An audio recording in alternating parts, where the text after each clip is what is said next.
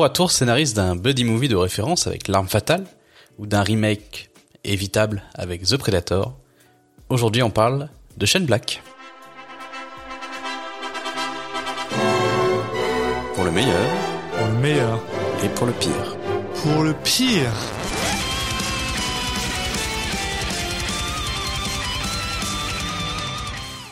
Et salut Alexis, comment ça va? Salut Julien. Eh ben ça va pas trop mal parce qu'aujourd'hui on parle de quelqu'un que qui est quand même euh, assez euh, iconique en fait dans le dans le milieu du film d'action malgré le fait que si on regarde ben, il a pas fait tant de films que ça et pourtant Oui. euh, il est très très reconnaissable comme euh, comme personne et euh, et du coup bah c'est un peu pour ça qu'on voulait en parler aussi. Oui, oui, oui, c'est vrai que c'est c'est pas mal toi qui avait qui avait euh, lancé son nom, donc euh, euh, c'est vrai que moi je bah alors comme tu dis il a pas fait énormément de films, donc euh, je reconnaissais la une bonne partie, mais euh, c'est pas un nom qui me qui me venait en tête naturellement.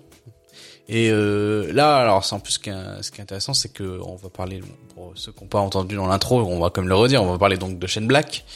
Euh, mais on va parler de Shane Black scénariste. Alors il a aussi été réalisateur, etc. Mais c'est vrai que là on va on va la prendre un peu sous l'angle scénariste pour avoir un panel un peu plus large et puis aussi pour euh, bah, bien montrer que qu'on va pas parler que de d'acteurs, de réalisateurs, actrices et réalisatrices. On va aussi toucher d'autres métiers du, du cinéma comme on comme on l'avait dit lors de l'épisode pilote. Mais voilà pour montrer qu'on on, a- on ment pas. Nous, c'est ça. Ce qui nous intéresse, et ce qui est quand même assez intéressant, c'est qu'on essaye de trouver des gens qui ont une certaine voix. Puis, euh, dépendamment de qui tu vas, avec qui tu vas parler, par exemple, si tu prends le Cahier du cinéma, qui est un magazine français des années euh, 60, je crois, je sais plus, là, eux, leur euh, leur critique là, c'est que bah euh, le réalisateur, c'est la voix du du film. Et en fait, bah avec Shane Black, la raison pour laquelle moi je l'ai un peu justement j'ai balancé son nom dans le dans le dans le chapeau là, c'est que ben en fait avec Shane Black, tu te rends compte que euh, le gars il a une voix vraiment Oui. et surtout ce qui est assez impressionnant, c'est qu'il a une voix et la plupart des films qu'il a écrits ont été réalisés par des gars qui sont quand même des gars qui pèsent dans le monde du cinéma et qui eux aussi ont leur propre voix qui viennent rajouter par-dessus celle de Shane Black. Et pourtant t'arrives quand même à reconnaître que c'est Shane Black qui a écrit ces films-là. Et c'est assez euh, bah, c'est assez intéressant en fait. C'est même très très impressionnant. Et puis comme je dis comme comme j'ai dit plus tôt enfin on parle de gens comme euh, bah, l'arme fatale euh, Richard Donner là c'est pas n'importe qui.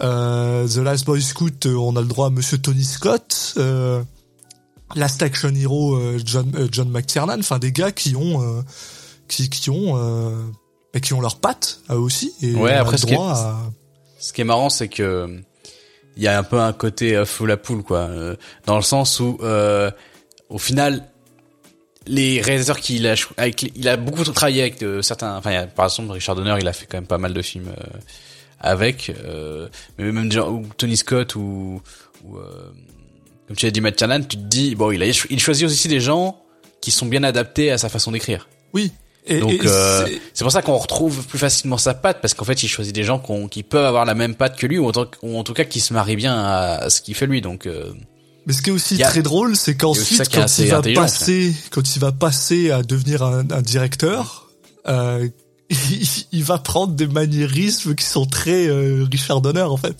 Ces, ces films Ouais. ressemblent à des, des films de Richard Donner s'il en avait, s'il les avait fait euh, dans, les- dans les années 2000 quoi. Donc c'est, c'est assez drôle. Il y a, bah oui.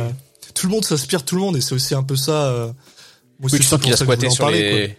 Sur les sets avec lui quoi donc Ah bah c'est sûr le, le bon euh, comme on a dit Shane Black était aussi un, un est aussi un, un, un réalisateur mais il est aussi un producteur il est aussi il a aussi été un acteur dans dans des films Oui. euh, dont le premier Predator euh, enfin donc le, le le gars il a vraiment touché à tout et, et, et en vrai euh, c'est généralement comme ça c'est c'est comme euh, c'est comme euh, euh, le francophone euh, Xavier Jans qui lui a appris à être réalisateur euh, de cette manière aussi en fait en, en, en étant sur plein de plateaux en faisant plein de trucs et au final tu, tu te retrouves avec ça mais c'est Mais ouais c'est une question de, de période aussi mais après lui il a fait des études de cinéma hein. bien sûr hein. mais c'est vrai que c'est assez marrant parce qu'il est assez enfin jeune bon là il a il a 61 ans mais il a commencé tellement jeune que en fait il a eu le temps d'avoir euh, 20 000 vies et de pas être si vieux que ça quoi Et- justement là, pour en parler rapidement, donc euh, euh, comme je disais, il a fait un, il a, il a étudié le cinéma, donc euh, et puis à la sortie de l'université, euh, il a, il a fait en fait ça rapidement à 23 ans, il a vendu le scénario de l'arme fatale. Voilà. Donc bon, pr- premier. Euh, Premier euh, entrée dans le monde du cinéma, euh, ça Comme va, c'est pas mal. Euh, C'est vrai que ça a été un succès monstrueux. C'est ça. Si, si on peut juste euh, rapidement, on va peut- peut-être faire un petit euh, petit passage rapide. Donc, comme tu disais, il a 61 ans. Il est né le 16 décembre 1961. Euh, son son son premier vrai film en fait, euh, il a vraiment commencé en 1986 avec euh, avec euh, un petit rôle dans un film qui s'appelle Night of the Crips. Je sais pas comment il s'appelle en français. Est-ce qu'il y a vraiment un nom français? Euh, Je suis même pas sûr. Hein. On va on va on va juste s'assurer. La nuit des sangsues. Extra sensu que moi j'ai.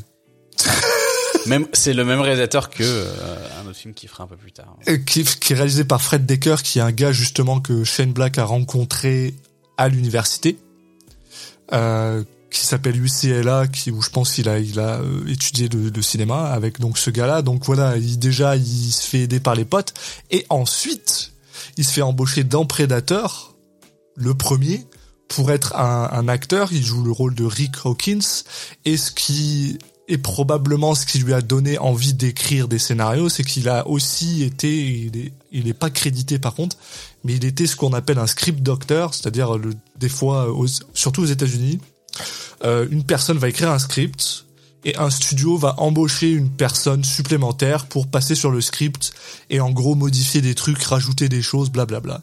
Et en Ouais, gros, Predator, c'est probablement la première chose dans laquelle Shane Black a honnêtement, c'est Shane Black, il a probablement juste rajouté des blagues et euh, rendu le truc un peu plus euh, avec un peu plus d'action. là. Mais euh, c'est probablement son, son, son, son premier truc. C'est pour ça, que je, c'est je préfère Ah, le dire. Je, je, d'après ce que je comprends, je pense qu'il a vendu le scénario de l'arme fatale avant, parce qu'après, il a fallu que ça se fasse et tout, quoi. Ah, c'est d'accord. Ok, ouais, c'est parce que J'ai l'impression en fait, qu'il a, a euh, vendu le scénario de l'arme fatale, qu'après, il a, il a été embauché euh, la même année pour, euh, pour tourner en Predator, et qu'après, il a eu du script de Thor un peu euh, moins en amont, donc euh, après, bon, euh, à voir, mais... C'est vrai que t'as raison. Quand on cherche un peu, ça dit que ça a été qu'il l'a écrit mid 1985, ce qui était même avant qu'il ait fait le premier. euh, donc t'as as raison, t'as tout à fait raison. Ouais, ouais, je pense que c'est un truc qu'il a écrit un peu dans ses, pendant ses études, qui, qu'il a réussi à vendre et qui, bah, d'ailleurs qu'il a vendu et qui s'est fait très rapidement après, ce qui est, parce que des fois ça peut, ça peut vraiment durer peut euh, des temps, hein. décennies. Il a eu la chance en fait justement, apparemment ça a l'air d'avoir échangé pas mal de mains et il est tombé sur le producteur Joel Silver, ce qui pourrait d'ailleurs peut-être être intéressant, dites-nous nous si ça vous intéresse, qu'on fasse à un moment un épisode sur des producteurs. Parce qu'il y a certaines personnes comme Joel Silver, comme Jerry Bruckheimer qui ont vraiment un, style de film à eux, que ça pourrait être une, chose intéressante si jamais ça vous intéresse. Et euh, je suppose que Joel Silver a vraiment aimé le truc pour que justement, comme tu dis, il a poussé pas mal. euh, Mais au final, euh, tu sais, il poussait pas mal. Le film est sorti presque deux ans après qu'il l'ait vendu. Euh, ce qui est, moi, c'est pas, c'est pas un si gros turnaround. C'est pas, ouais, enfin, pour euh, toute une production de film et tout. euh. c'est pas, c'est pas, c'est pas. Après, tant, à l'époque, ouais. ça se faisait peut-être un peu, ça, je pense, que ça, ça allait un peu plus vite que maintenant, parce qu'il y avait un peu, ou c'était une comédie, une comédie. enfin, oui, mais c'est pas ça que je voulais dire. C'était un film qui était pas si gros budget en, enfin, enfin, non, c'est c'est pas un Marvel qui demande des, des 30 ans de, j'exagère un peu, mais 30 ans de, euh, de préparation en amont, etc., quoi. Les choses pouvaient se faire un petit peu plus euh, rapidement entre le moment du scénario et la fin du tournage, mais bon. Puis, Euh, ouais, et puis après ça, euh, mine de rien, euh, ça a l'air de d'avoir bien marché pour lui parce que donc il a fait écrit le premier draft de l'arme fatale 2, mais ensuite il a il s'est barré après parce qu'apparemment il y avait des problèmes avec la Warner et tout ça. Et le gars considère que que parce qu'au final il fait pas tant, il a pas fait comme on dit, il a pas fait tant de films. Le gars a quand même 60 ans, il a commencé dans les années 80. tu sais, Bah, il a eu euh, un gros moment de de de passage à vide en fait euh, parce ça. il a enchaîné en fait des films qui sont restés quand même plutôt à la postérité euh, mais vraiment après coup Euh, au moment où c'est sorti ça a été pas mal des bides un peu euh, même même critiques mais surtout encore plus ce qui est un plus gros problème euh, public. Bah, parce que box bon, office, en tout cas euh, pour pour avoir des pour avoir à nouveau des, des gens qui t'engagent bah limite si t'as un choix à faire vaut mieux que tu réussisses au box office et pas à la critique. Mais là il se trouve qu'il a un peu il avait un peu foiré les deux. Mais sans doute un encore pire euh, au niveau du public. Et c'est ça l'a un peu mis au fond alors que maintenant c'est des films qui qui sont un peu remontés dans l'estime après coup. C'est c'est bon comme ça arrive euh, euh, régulièrement. Mais c'est vrai qu'il a eu un, un quand même bien dix un peu moins de 10 ans de, sans rien faire donc forcément ça fait qu'il a un peu de vie euh, et encore, même euh, quand il revient euh, sur sa deuxième période de carrière, il y a encore un gros moment de flottement avant que vraiment là. Puis en fait, maintenant, il commence à renchaîner un peu les films. Euh, voilà. Mais non, il fait ce qu'il veut. ouais, C'est ça, c'est quand même intéressant parce que après, bon, là, comme tu disais, la fin de sa première partie, il s'est quand même fait. euh, Je dirais que là où il a eu le, le- peut-être le, le coup de nez, c'est qu'il a quand même bien négocié ses contrats pour se faire suffisamment d'argent pour bah, justement euh, durer 10 ans sans trop euh, rien avoir à faire là. Euh, ce que bah, tant mieux pour lui, hein, je veux dire. Donc, euh, mais c'est vrai que peut-être que sans sans cette sans cette négociation. euh, bah, peut-être que Shane Black il aurait disparu et on n'aurait pas eu des films comme Kiss Kiss Bang Bang qui sont juste euh, qui sont juste assez euh, bah, Kiss Kiss Bang Bang c'est moi j'adore ce film quoi. C'est assez incroyable. Alors après euh, c'est assez intéressant quand on essaye de parler un petit peu de la manière dont dont il écrit. Pas forcément de la manière dont il écrit mais les, les histoires qu'il écrit tu te rends compte qu'il y a quand même beaucoup d'overlap avec euh, enfin, sont, Oui. sont très similaires comme film euh.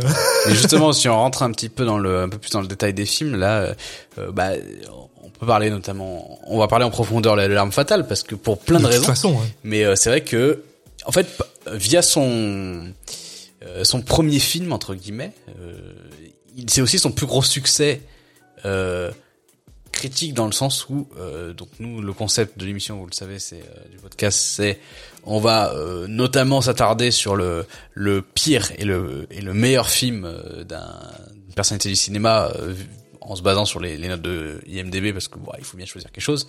C'est un peu une excuse, mais il se trouve que L'arme fatale est son film le mieux noté et aussi son premier film. Et c'est vrai que euh, c'est ça lui a mis un sacré coup de pouce, mais en même temps, il y avait un peu la pression de voilà, maintenant t'as fait ça, euh, débrouille-toi. Et puis voilà, c'est un film qui est très iconique d'un style de, de film vraiment buddy movie qui qui va le suivre tout au long de sa carrière. Jusqu'à ce qu'on puisse se poser des fois les questions de est-ce qu'il se parodie lui-même entre guillemets, euh, même si bon ça on, on y répondra après, hein, mais Ouais, euh, il y a un peu ce truc de euh, est-ce que bah, c'est à la fois je pense clairement c'est ce qu'il kiffe parce que ça, veut- ça veut dire que le premier truc qu'il a fait pendant ses études euh, c'était ça donc c'est vraiment là il y avait pas de calcul il- enfin il peut y en avoir un mais c'est vraiment euh, quand tu généralement le truc que tu fais quand t'es le jeune c'est pour le tu fun, commences ouais. par le truc qui te fait le plus kiffer donc Mhm. on sait que c'est ce qui le fait kiffer et Oh, en ouais. même temps c'est aussi euh, c'est aussi ce qui lui a permis d'avoir une grosse réussite donc euh, t'as toujours envie de euh, après de, de renouveler le de, de recommencer si tu, tu te dis ah bah ça va à nouveau m'apporter du succès mais mais en tout cas voilà l'arme fatale euh, c'est son film le, le mieux noté est-ce que pour toi c'est justifié? Non. Euh, alors, j'adore l'âme fatale, euh, c'est clair. Mais euh, déjà, déjà, il y a plusieurs choses. Euh, la première, c'est, je dirais, si on le prend sous la ouais la, la loupe d'un d'un scénariste, pour moi, l'arme fatale, c'est pas son meilleur film. Euh, je suis bien plus intéressé par un Kiss Kiss Bang Bang ou même un The Nice Guys d'un point de vue scénaristique parce que je trouve qu'ils vont plus loin. Ils sont un peu plus. Euh, mais en même temps, l'arme fatale, c'est c'est extrêmement simple quoi. C'est deux gars qui peuvent pas se blairer. Euh, Il y a des méchants, pampan, et maintenant euh, ils s'aiment bien. Tu sais, il y a pas de, c'est pas Ouais, complexe. bah après, la, la, la complicité de l'arme fatale, ça fait partie de ces films où, en fait, j'ai l'impression que euh, il y a tellement de films qui s'en sont inspirés ou de choses comme ça que quand tu les quand tu le vois entre guillemets après coup, tu peux vouloir te dire ah ouais bah c'est pas si exceptionnel, mais c'est très dur de se mettre dans le remettre dans le contexte de l'époque et de se rendre compte à quel point euh, ça pouvait ou pas à l'époque euh, dénoter euh, dans son ton etc. Et, et ce qu'on peut dire c'est que alors effectivement c'est c'est pas le premier buddy movie hein. clairement euh, c'est quand Non. même un style qui est Non. assez historique dans le cinéma donc on peut pas lui donner ça mais euh, il a ce qu'il a en fait je pense ce qui a apporté Shane Black et ce qui va être une de ses marques euh, tout au long de sa carrière c'est un humour assez sombre en fait quand tu y repenses. C'est c'est impressionnant hein, parce que donc je l'ai regardé hier le film et euh, c'est un- peu drôle parce que justement je pense que je peux t'apporter une espèce de de, de comment dire de contexte euh, parce que à cause alors d'un documentaire mais qui vient d'une source un peu spéciale c'est-à-dire que en fait euh, euh, je suis un immense, un très très grand fan de Clint Eastwood et il y a probablement des chances qu'on fasse un épisode sur Clint à un moment. Et en fait, euh, dans le coffret des Dirty Harry, alors euh, je, comment ça s'appelle en français euh, L'inspecteur Harry. L'inspecteur Harry, merci. Euh, en fait, donc l'inspecteur Harry est une série de six films dont la moitié ont été écrits et réalisés par Clint Eastwood lui-même, avec un flic un peu euh, sans foi ni loi euh, qui, qui, fait un peu ce qu'il veut quoi en gros. Et en gros dans un des documentaires de d'un des films je sais plus lequel il explique que en fait euh, c'est probablement un des derniers que les gens en avaient marre en fait. Parce que ben le premier euh, inspecteur Harry il est sorti dans les années 60 70 je crois et euh, ils étaient arrivés à un point où en fait ça commençait à s'essouffler. Et en gros euh, 11 c'est ça. Ce qui lui a, ce qui lui a mis une claque, c'est de voir euh, l'arme fatale en fait. L'arme fatale est arrivée et ça lui a mis une claque parce qu'il était genre merde. En fait, c'est ça l'évolution du euh, de, de, de ce de ce de cet archétype du euh, du flic qui a toujours raison alors c'est ok s'il tire sur des gens, tu sais. Et, euh, euh, en gros, c'est, donc je suis d'accord avec toi. C'est vrai que t'as raison. Si on essaye de se remettre un peu dans le contexte, c'est vrai que c'est quand même une sacrée claque parce qu'on arrive avec. Euh, et il y a aussi aussi le côté un peu. Euh, c'est, assez drôle parce que je, moi j'y repense souvent quand je regarde ce film. C'est c'est aussi un film qui a surtout pour l'époque, tu sais, dans les années 80, presque 90, c'est un film qui a une très une super bienveillance par rapport au bah, euh, par rapport aux Afro-Américains en fait, parce que donc le film L'Infatal se passe à euh, euh, Los Angeles et il y a une diversité qui est là et qui est, qui juste là en fait. Et, alors que tous les autres films du genre, euh, bah, t'as un Afro-Américain qui est le capitaine de la police et c'est lui qui gueule parce que l'autre il fait que des conneries et machin et ça m'emmerde et, et voilà. Et, et, en fait, je trouvais, c'est un, vent de fraîcheur en fait. Quand, quand t'as que des quand t'as que des archétypes que des archétypes comme ça et qu'au final finalement euh, le le flic justement comme tu disais un peu plus tôt c'est très dark parce que le flic qui est euh, qui est euh, ben, sans foi ni loi, qui s'en fout un peu, qui à un moment du film tire avec une mitraillette automatique au milieu d'une euh, comment t'appelles ça d'une d'une autoroute avec plein de voitures autour, mais c'est pas grave, on s'en fout, tu sais, genre parce que le gars, eh ben en fait, il est pas bien dans sa tête et qu'il a des problèmes et qu'il est suicidaire et que euh, et que et qu'ils font des blagues là-dessus et que t'es genre bon. ok. Oui, au final, c'est, il est là le, le twist du film dans son ton, quoi. C'est, et c'est ce euh, personnage de, de, donc joué par, euh, par Mel Gibson, donc Martin Riggs. Voilà. Qui, qui c'est, c'est un, c'est un peu ça qui donne la particularité au film.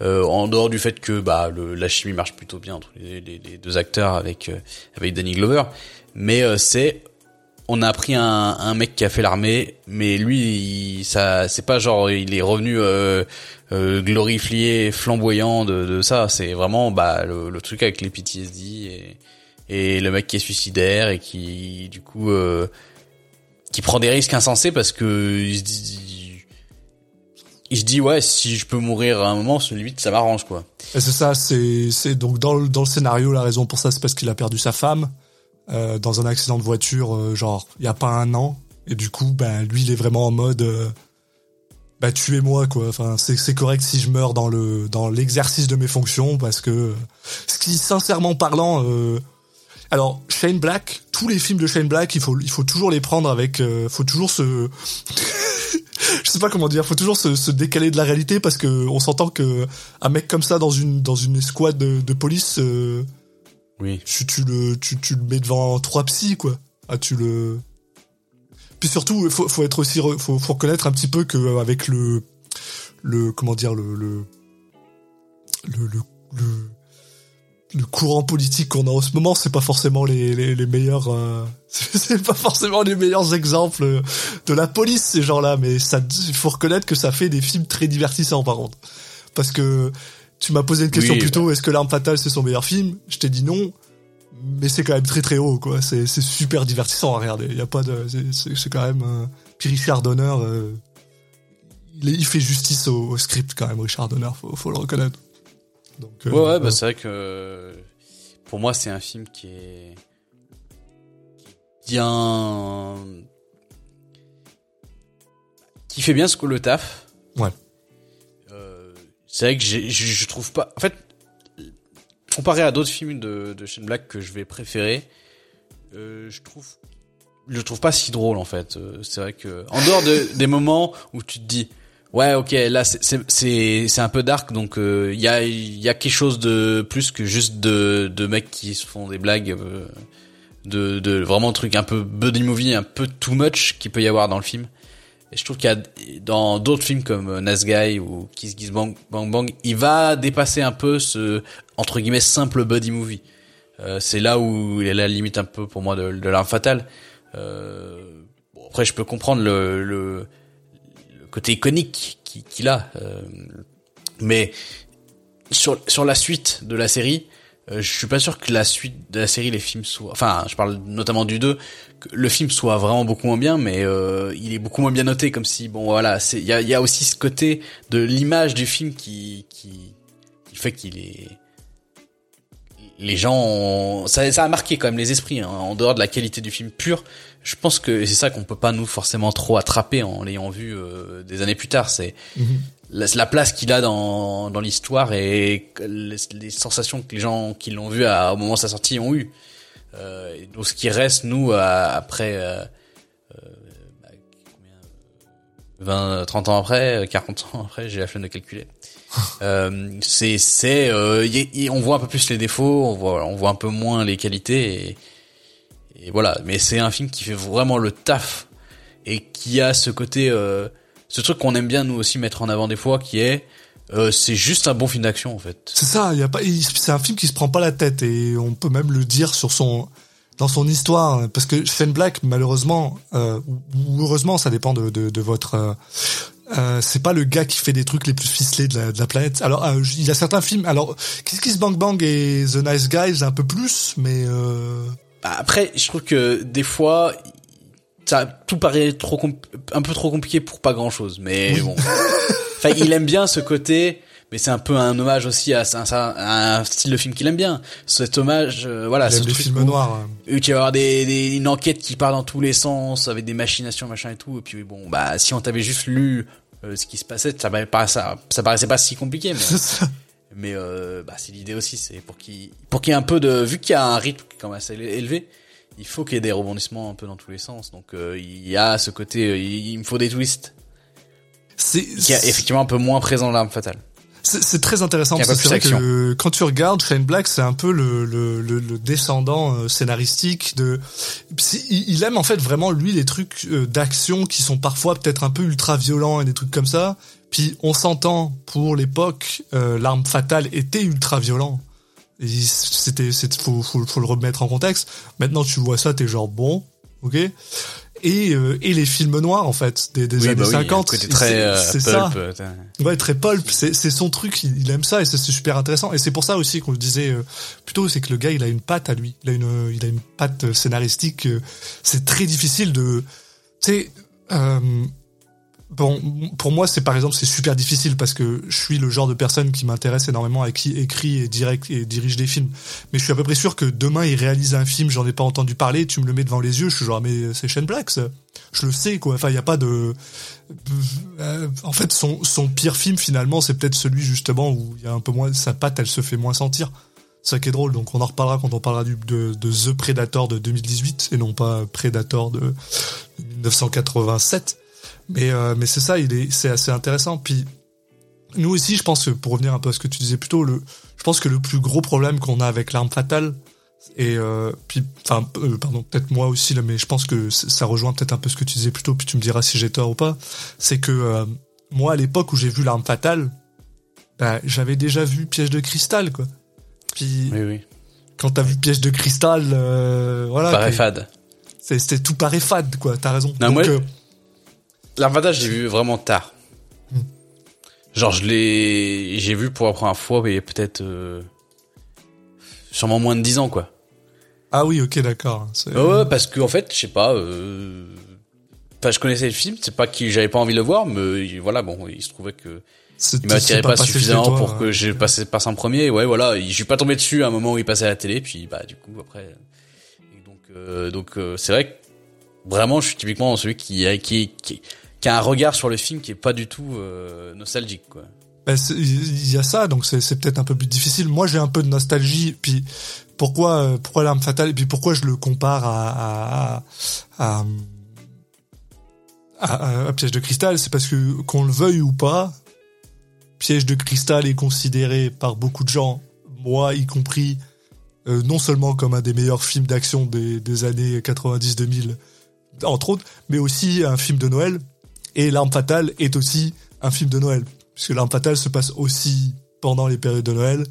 Et donc du coup, c'est difficile de pas faire en fait cette, cette, cette espèce de parallèle entre euh, deux films d'action très euh, avec avec finalement parce que c'est les mêmes archétypes, c'est les mêmes archétypes, euh, sauf que euh, Lethal Weapon, l'arme fatale, euh, comme tu dis, c'est c'est un buddy movie. Puis c'est quelque chose que Shane Black fait fait beaucoup en fait. Oui. Tous ses films sont des buddy Oui. movies, tous. Sauf que récemment, il fait des buddy movies un peu bizarres. Bah pas forcément parce qu'au final euh, de euh, de Last Action Hero c'est un peu pareil. Où euh, parce qu'en fait Shane, ok Shane Black il a deux films qu'il fait qu'il refait tout le temps. T'en as un c'est comme je disais c'est euh, deux gars ils s'aiment pas. Il y a y a de l'action et après ils s'aiment.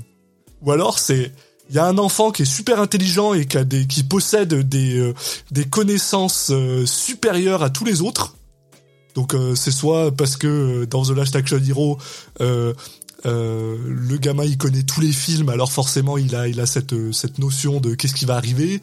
Dans euh, euh, Iron Man 3 euh, le gamin il est juste super intelligent et il aide Iron Man. Et dans The Predator c'est un enfant autistique qui apparemment est capable de comprendre comment des des euh, des euh, de, de la technologie alien fonctionne et Dans, un- euh, et dans, dans The Monster Squad. et dans un Monster Squad. Et c'est toujours genre ouais voilà. Et, c'est- et- et par contre c'est un enfant euh, qui est super intelligent avec un adulte qui est super badass et qui tire partout. Et en gros Shane Black il fait deux films quoi. Mais ils sont toujours tous je sais pas comment il fait en fait. Il fait toujours le même film. Mais ça marche. Donc c'est cool. Euh, pourquoi pas. Euh, j'ai pas à me plaindre. Donc Mais euh, justement, voilà. en parlant de Monster Squad, c'est son son film juste après, donc Ouais. réalisé par Fred Decker et du coup il va avoir pas mal de de choses avec lui parce qu'il va il va bosser. Bah tu l'avais dit qu'il avait qu'il avait tourné un petit rôle euh, dans son premier euh, premier film de Fred Decker. Je sais pas si c'est son premier film en fait. Si c'est le premier film de, de Fred Decker aussi. Euh, Night of the Creep je sais pas si c'est son premier mais Euh, oui, c'est son premier. C'est son premier. il était il était pas crédité là c'était un c'était un petit rôle mais ouais Oui, oui non, mais en tant que réalisateur, je parle pour Oui. euh, Fred Decker. oui, c'est oui. c'est effectivement son premier film. C'est marrant parce qu'il a tourné euh, trois films et il a un peu fait, il a fait du boulot sur les trois en tout cas. Parce Ouais. qu'ensuite, euh, donc c'est lui qui réalise Monster Squad et puis après euh, Fred Decker réalise aussi Robocop 3 où, où Shane. Black a, a participé en tant que script doctor. Euh, Monster Squad c'est pas tout- pas ouf, hein. Mais euh, parce que toi tu l'as pas vu, hein. C'est le seul c'est le seul film de Shane Black que je n'ai pas vu. C'est vrai. Ça je vais, je vais un peu t'en parler. Je vais pas en parler pendant des heures, mais euh, bon. C'est euh, un film un peu classique de l'époque avec une bande d'enfants qui doivent affronter des méchants parce que les adultes ils s'en foutent. Là, Voilà. le, côté un peu mignon du truc, c'est que euh, c'est euh, les euh, c'est les c'est les euh, monstres de Universal quoi. T'as euh, Ah, t'as la créature Frankenstein, t'as un loup-garou, t'as un zombie, t'as Dracula et t'as la créature du Black Lagoon quoi. Ok. Donc, avec les costumes qui font vraiment film des années 50. Donc ça, c'est mignon. Ok. Euh, la bande d'enfants, bon bah, c'est la bande d'enfants un peu classique. euh, avec euh, le... Toujours le personnage euh, rigolo qui va être euh, le petit gros de la bande, super. Ouais, toujours. Bon, voilà, ça... Mais c'est vrai, est dans les là, années 80. Hein, ouais, c'est- voilà. très calqué sur euh, plein d'autres films de l'époque. Donc franchement, celui-là, il, il, se déba- il se démarque pas trop. Hein. Franchement, euh, le scénario est très, très, euh, justement, euh, d'une banalité un peu sans nom. L'humour, euh, bon. En fait, Shane Black a l'impression que, euh, bah, vu qu'on retrouve pas sa patte, tout de suite, ça fait très générique. Ouais. Parce qu'il il peut pas, il, il va pas se permettre de me faire des blagues un peu, euh, un peu, un peu dark et tout, qui, qui, qui justement peut être sa patte avec des personnages qui vont beaucoup parler, s'échanger des pics, machin et tout, et c'est là où il se fait un peu plaisir. Bon là, euh, du coup, il est sur quelque chose de très euh, classico-classique, donc c'est pas ultra passionnant et en même temps, c'est un peu, il y a un peu, un peu un petit charme désuet de, de faire référence à, à des, à des vieux trucs. c'est très intéressant justement euh, quand on parle un peu de Shane Black. Je me demande à quel point, euh, parce que comme on disait un peu plus tôt, son son son, son bread and butter là, ça- ça- là où il s'est fait de la thune avec, c'est c'est ces héros qui euh, Ah, c'est le détective euh, qui doit, doit tout le temps dire des phrases cool, peu importe ce qui lui arrive. C'est ça là, il tire sur une personne et il a une, une petite phrase pour et en fait c'est je me quand ils demande sont tabassés. euh, ouais. C'est ça, c'est vrai. C'est le héros qui Allez, face viens. à Allez Qui est- vas-y vas-y. qui est un peu nulot, c'est qui, qui se fait qui se fait taper dans tous les sens, mais il reste euh, il reste euh, il Oh, sort le- toujours des pics même quand il se fait tabasser quoi. le, le, le combat, ça c'est, euh, ok, petit aparté parce qu'il faut que j'en parle, euh, c'est- c'est- ça va, tu sais, euh, euh, l'arme fatale, t'as Denis, euh, Danny Glover qui parle avec Mel Gibson et qui lui fait ah ouais toi t'es un, tu sais faire du, du, de l'art martial toi, euh, du, du tai chi ou je sais pas quoi machin et à la fin on a t'as un vieux combat de merde avec lui et, euh, et Gary Busey puis tu vois que c'est deux deux blancs qui savent pas se battre.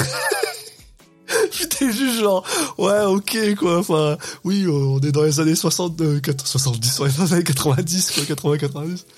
Mais, euh, et, et justement, là où je voulais m'emmener, c'est, je me demande à quel point on, doit, euh, euh, dire, bah, eh, entre guillemets, dire merci à Shane Black pour l'état des, Maintenant, tu peux pas faire un film avec euh, sans justement le héros qui fait que parler, qui parle tellement, puis t'en as marre au bout d'un moment parce qu'il fait que ça.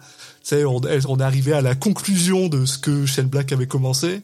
Donc, est-ce que euh, est-ce qu'il faut est-ce qu'il faut lui dire merci ou pas euh, Mais il fait clairement partie des gens qui ont influencé euh, tout un tas de de, de, bah, de films d'action en fait avec sa manière d'écrire. Donc c'est c'est et comme on Bah. dit, alors qu'il en a pas écrit tant que ça, c'est super c'est impressionnant quand tu regardes. Après, c'est vrai que ça c'est ce genre de truc où c'est toujours sur une, une ligne très fine quoi. Euh, le personnage, il peut ça peut vite tomber dans un truc très agaçant qui fait péter un câble donc euh, Ouais, ouais. ouais. il faut pas voilà, faut faut savoir ce que tu fais. Sh- Shane Black, il marche la ligne, ça c'est clair. Il est capable. Enfin, il y, a- il y a très très peu de moments justement, même dans l'arme fatale, où j'étais genre, Riggs, tu pousses, tu sais genre.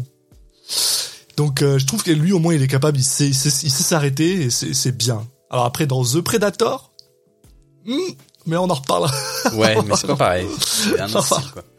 Mais donc après, après Monster Squad, euh, euh, un mot rapide sur l'âme fatale 2, si tu, si tu veux. Donc effectivement, il a fait l'histoire, mais pas le, le scénario en lui-même. C'est ça. Euh, il voulait, en fait, il voulait écrire quelque chose de beaucoup plus dark. Euh, apparemment, d'après ce qu'il avait déjà dit euh, dans plusieurs interviews, c'est qu'à la fin du film, euh, de son film, euh, Riggs, donc joué par Mel Gibson, devait mourir. Mais bien sûr, euh, les studios, ils ont dit, bah non, euh, après, on peut pas faire l'arme fatale 3 et 4, donc, euh, donc non. Euh, ce qui est assez drôle, c'est que apparemment Shane Black considérait, alors à l'époque où il a dit ça, c'était il y a peut-être euh, peut-être quelques années ça déjà, mais il considérait ça comme son meilleur script qu'il ait jamais écrit. Donc, Sachant, euh, bah, il est- sachant qu'il a pas écrit le script. non, non, mais le, parce qu'en fait, il a écrit un premier draft. Il a écrit Ah, un premier script qui ensuite ils ont euh, changé. Donc c'est pour ça que c'est c'est c'est un peu bizarre. Mais euh, lui, il considérait le premier draft comme le, la meilleure chose qu'il avait jamais écrite. Euh, après, il faut prendre ça avec des pincettes parce que comme je disais, Oui. il y a peut-être 10 ans de ça qu'il a qu'il a dit ça. euh, à cette époque-là, et je pense qu'il avait pas Il encore. avait pas encore écrit The The Predator, par exemple. Ouais. J'allais plutôt dire euh, The Nice Guys, mais oui, oui, il avait pas encore écrit euh, le Predator. Mais euh, voilà, oui, c'est donc euh, s'il avait, il- c'est pour ça, tu sais, c'est un peu, c'est un peu le truc, c'est ça qui est assez drôle. Par exemple, tu parlais de Robocop 3 plutôt, Robocop 3 qui avait été écrit par Frank Miller. Hein. Euh, euh, quand il est arrivé là-dessus, il a arraché tout ce qu'il pouvait. Euh, pour The Lethal Weapon 2, c'est pas le cas. Les gars, ils ont juste retravaillé certains trucs et ils ont changé la fin. Ce qui veut dire que un bon 50 à 60% du film, c'est pas mal lui qui l'avait écrit, quoi. Donc, euh, donc euh, c'est- pas si mal, quoi.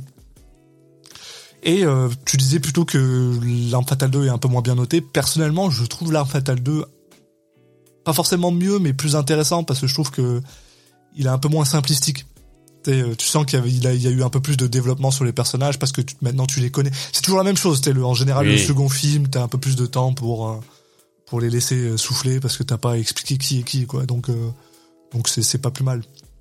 Mais par contre, ça a l'air de lui avoir appris pas mal de choses parce que ensuite il est cap parce que s'en viennent deux films qui pour moi sont juste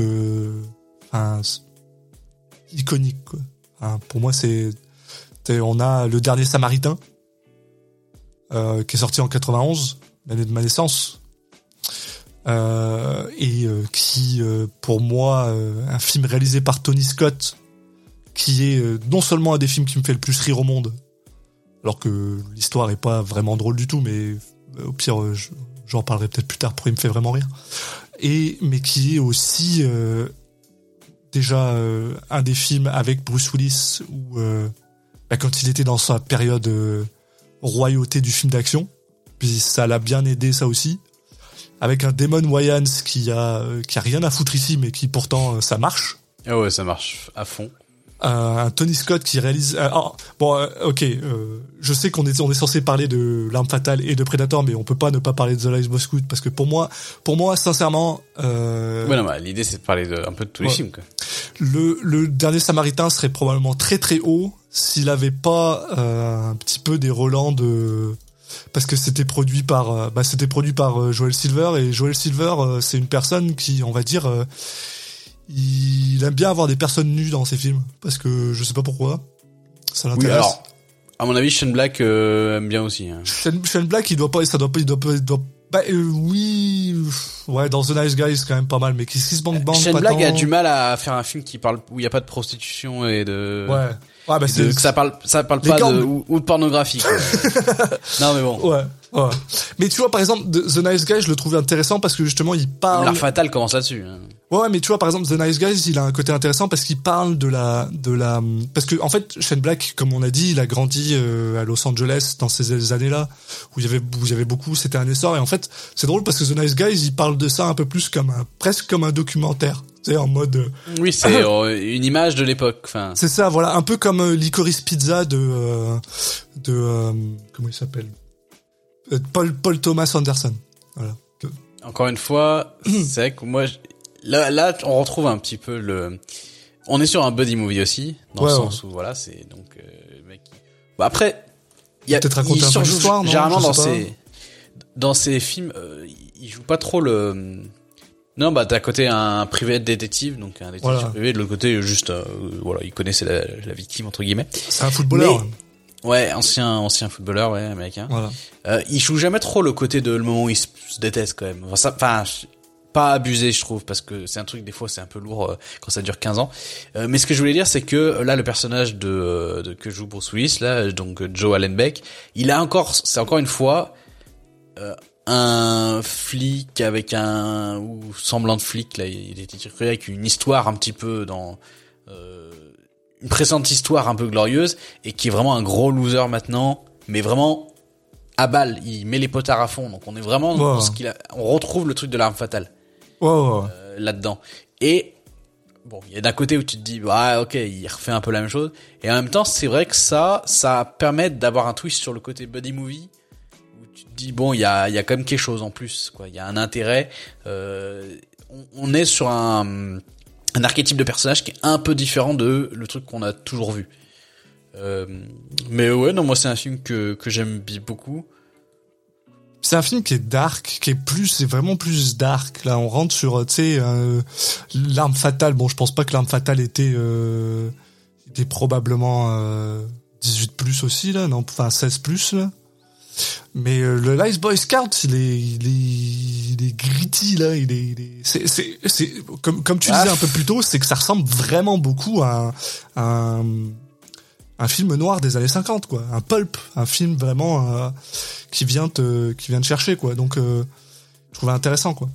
Il va plus loin dans les, espèces de d'insultes et de machins de de grossièreté que peuvent sortir les personnages et je trouve peut-être moins sombre dans ce truc de le, personnage principal. Euh, là, c'est un loser, mais euh, le côté Non, euh, mon personnage quoi. principal il veut se suicider c'est de l'arme fatale il est quand même Non, non, assez pardon, vénère. tu sens comme- une vraie Quand je disais plus dark, je parlais, je parlais plus gore, plus violent. Le mec qui se tire une balle au milieu du ouais du dans une scène qui n'a un peu aucun sens mais bon après ça Ouais, ouais, bah parce qu'il est, euh, il a pris du crack ou je sais plus quoi, là, Oui, il se tire oui. une balle au milieu de. Mais c'était quand même, c'est un peu plus euh, viscéral, on va dire. Pardon, c'est peut-être ça le mot, le mot. ouais, cherche, ouais, mais- ouais, ouais, ouais. voilà.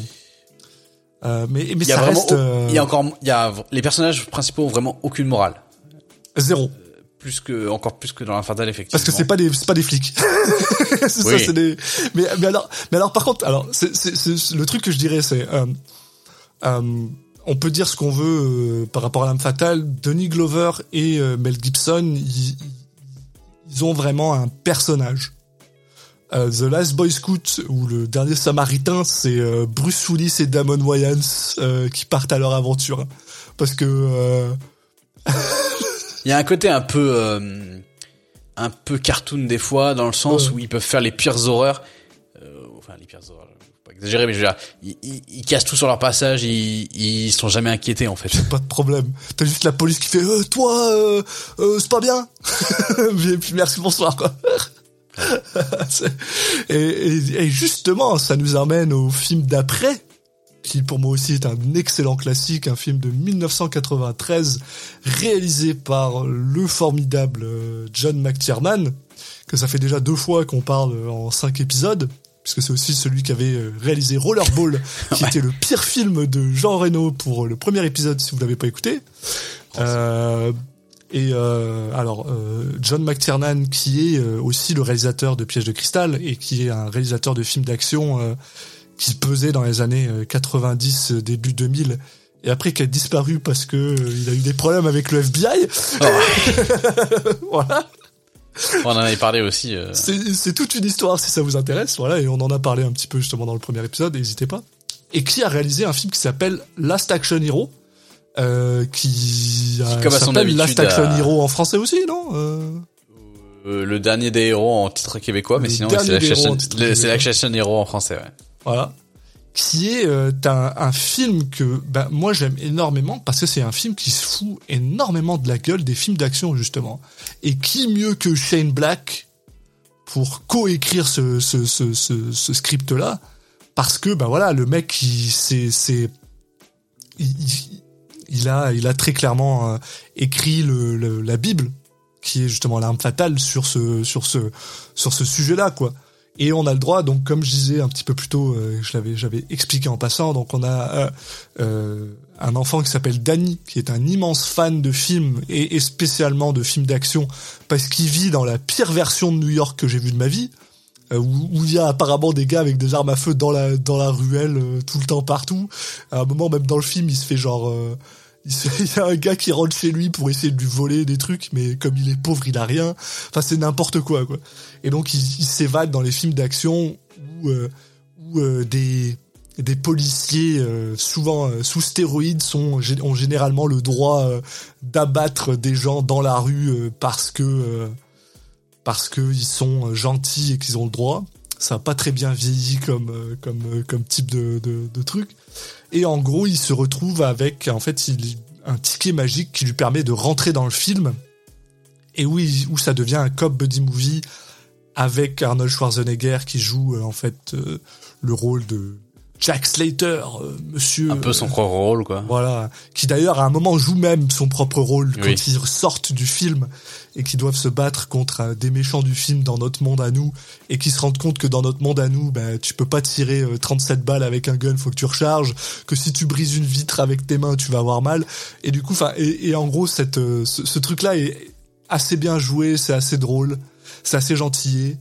Après, je dirais que c'est aussi le film qui, bah, l'histoire est la moins. euh, c'est pas intéressant quand euh, quand tu sais que le gars c'est un, un film quoi. Enfin, c'est c'est un peu bizarre à, à expliquer. en fait, euh, En soi, le scénario n'a pas énormément de tenants et d'aboutissants. Il a pas énormément ça, de. voilà. C'est plus un prétexte pour euh, faire des blagues et des des clins d'œil à des à, aux, aux films d'action des années 80 et c- faut le regarder pour ça en fait. Faut le regarder pour euh, avec euh, l'inventivité qu'il a à ce niveau-là et sur les, les scènes d'action et tout, et moins pour le l'histoire en elle-même. Avec un des clins d'œil qui me fait le plus rire euh, des années 90, je pense, qui est une petite scène dans le film où à un moment ils vont dans un... Euh, quand ils sont à l'intérieur du film, ils vont dans un... Dans un... Merde, dans un, un endroit pour louer des cassettes. Et tu vois une, un vidéo store, voilà, et tu vois une espèce de... Un, un présentoir en carton qui montre euh, que euh, Terminator 2 c'est joué par euh, par Stallone. Et que t'as Schwarzenegger qui est genre mais c'est son meilleur rôle! Et c'est ce moment-là me fait vraiment rire fait toujours sourire à chaque fois que je le vois. Oui et puis c'est pas c'est bien Terminator que Stallone devait jouer c'est pas dans, dans Terminator que à la base il devait prendre Stallone. Il me semble il me semble que si euh, mais je crois qu'il y a un truc là-dessus et que en fait euh, il y a, y a, toujours eu un truc un peu bizarre entre Stallone et Schwarzenegger et qui Schwarzenegger il avait c'est pas ça où Schwarzenegger il avait en gros il y avait un autre film qui où il avait fait genre qu'il était super intéressé pour euh, que Stallone veuille lui piquer le rôle et alors qu'il était pas vraiment si intéressé que ça. Si, euh, mais je sais plus si c'est celui-là je peut-être que je, je, mélange mais je sais que il y a il y a, y a plusieurs trucs quoi il, il, il, il se tapait la bourre dans les années 90 et c'est un peu drôle.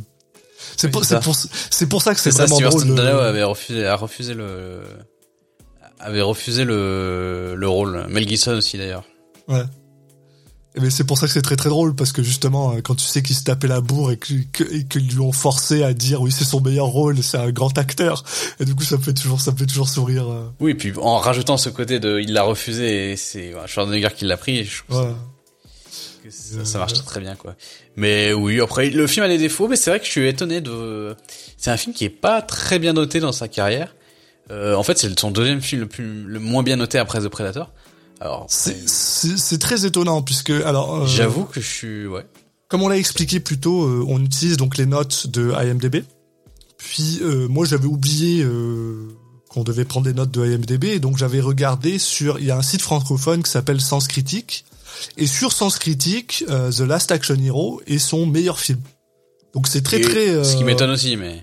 C'est c'est aussi étonnant, je suis d'accord, mais c'est très euh, c'est très étonnant la la différence. J'ai tendance à préférer IMDb tout simplement parce que je trouve qu'il y a plus de il y a plus de gens et il y a plus de poules. Puis surtout c'est un film américain, c'est généralement. Souvent, euh, ouais, sur Sens Critique, ils, ils vont un peu taper sur les, les films d'action américains alors que MDB est un peu plus neutre là-dessus. C'est pour ça que je suis d'autant plus étonné de, de voir le Action Hero. J'ai dire aussi bas. Après, attention, hein, il est à 6,4, c'est pas non plus euh, catastrophique, mais voilà, euh, c'est ça. étonnant. Mais très bon souvenir. Euh, bon, ensuite, il a, euh, donc, je dit, il a bossé sur 3, mais bon, voilà, on va pas forcément en parler. Euh, il, il, fait un dernier film euh, qui marche pas si bien que ça, et encore ça va, mais voilà, qui s'appelle The Long Kiss Goodnight, que je n'ai pas vu. Toi, tu me disais que tu l'avais vu, mais peut-être il y a un peu longtemps. Ouais, quand même. ouais. Mais alors, alors attention, c'est quand même super intéressant euh, parce que The Long Kiss Goodnight, c'est quand même. T'as as raison, c'est un film. Alors, c'est pas un film qui a, c'était pas un bid. Non, mais c'est pas suffisant pour lui, pour maintenir sa carrière au top. Voilà.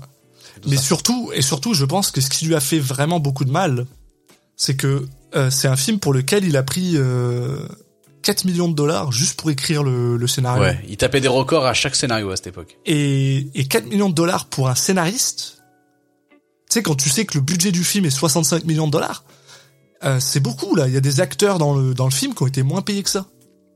Et, euh, et quand t'arrives là, aux États-Unis aussi, il faut savoir que tu sais, les gens ils sont protégés par, euh, alors les acteurs surtout. Je sais pas trop comment ça marche avec les scénaristes, mais par exemple les acteurs, tu ne peux pas payer un acteur moins que son dernier rôle. Donc euh, si ton gars il s'est fait payer 3 millions de dollars à son dernier rôle, bah faut que tu payes 3 millions de dollars minimum. Et c'est possible que ça lui, ça lui, ça lui, ça lui soit revenu dans la face en fait, qu'il ait payé, qu'on l'ait payé 4 millions de dollars pour ce script-là puisque peut-être que ensuite bah, les gens ils se sont dit bah il coûte trop cher on va pas on va pas l'embaucher quoi. Donc euh, c'est ça peut être ça peut être vite compliqué hein. et du coup ouais période de de traversée du désert parce que donc là on est en 96 et il ne va plus faire de film avant 2005 2005 et ce qui est marrant c'est qu'il revient donc avec Kiss Kiss Bang Bang qu'il réalise lui-même et là il va il va réaliser tous ses tous ses films, à partir de ce maintenant. qui, ce qui bien honnêtement euh, excellent choix parce que il est vraiment pas mauvais comme réalisateur. Ouais, puis du coup, il revient avec quelque chose qui a un, budget bien moindre. Ouais. On est, il y a un petit peu un côté aussi. Euh, euh, merde, je me rappelle plus de, du nom de ce film. Euh, il y a Arnaque crime botanique ou le film de encore, je sais pas celui que je cherchais, mais ce genre de film où t'as des réalisateurs comme ça qui viennent avec des. Ouais, ouais, ouais, mais je pensais encore à un autre, mais bon. que, que, que. De celui de Soderbergh, mais. Mmh, ouais, ouais, aussi, ouais, ok.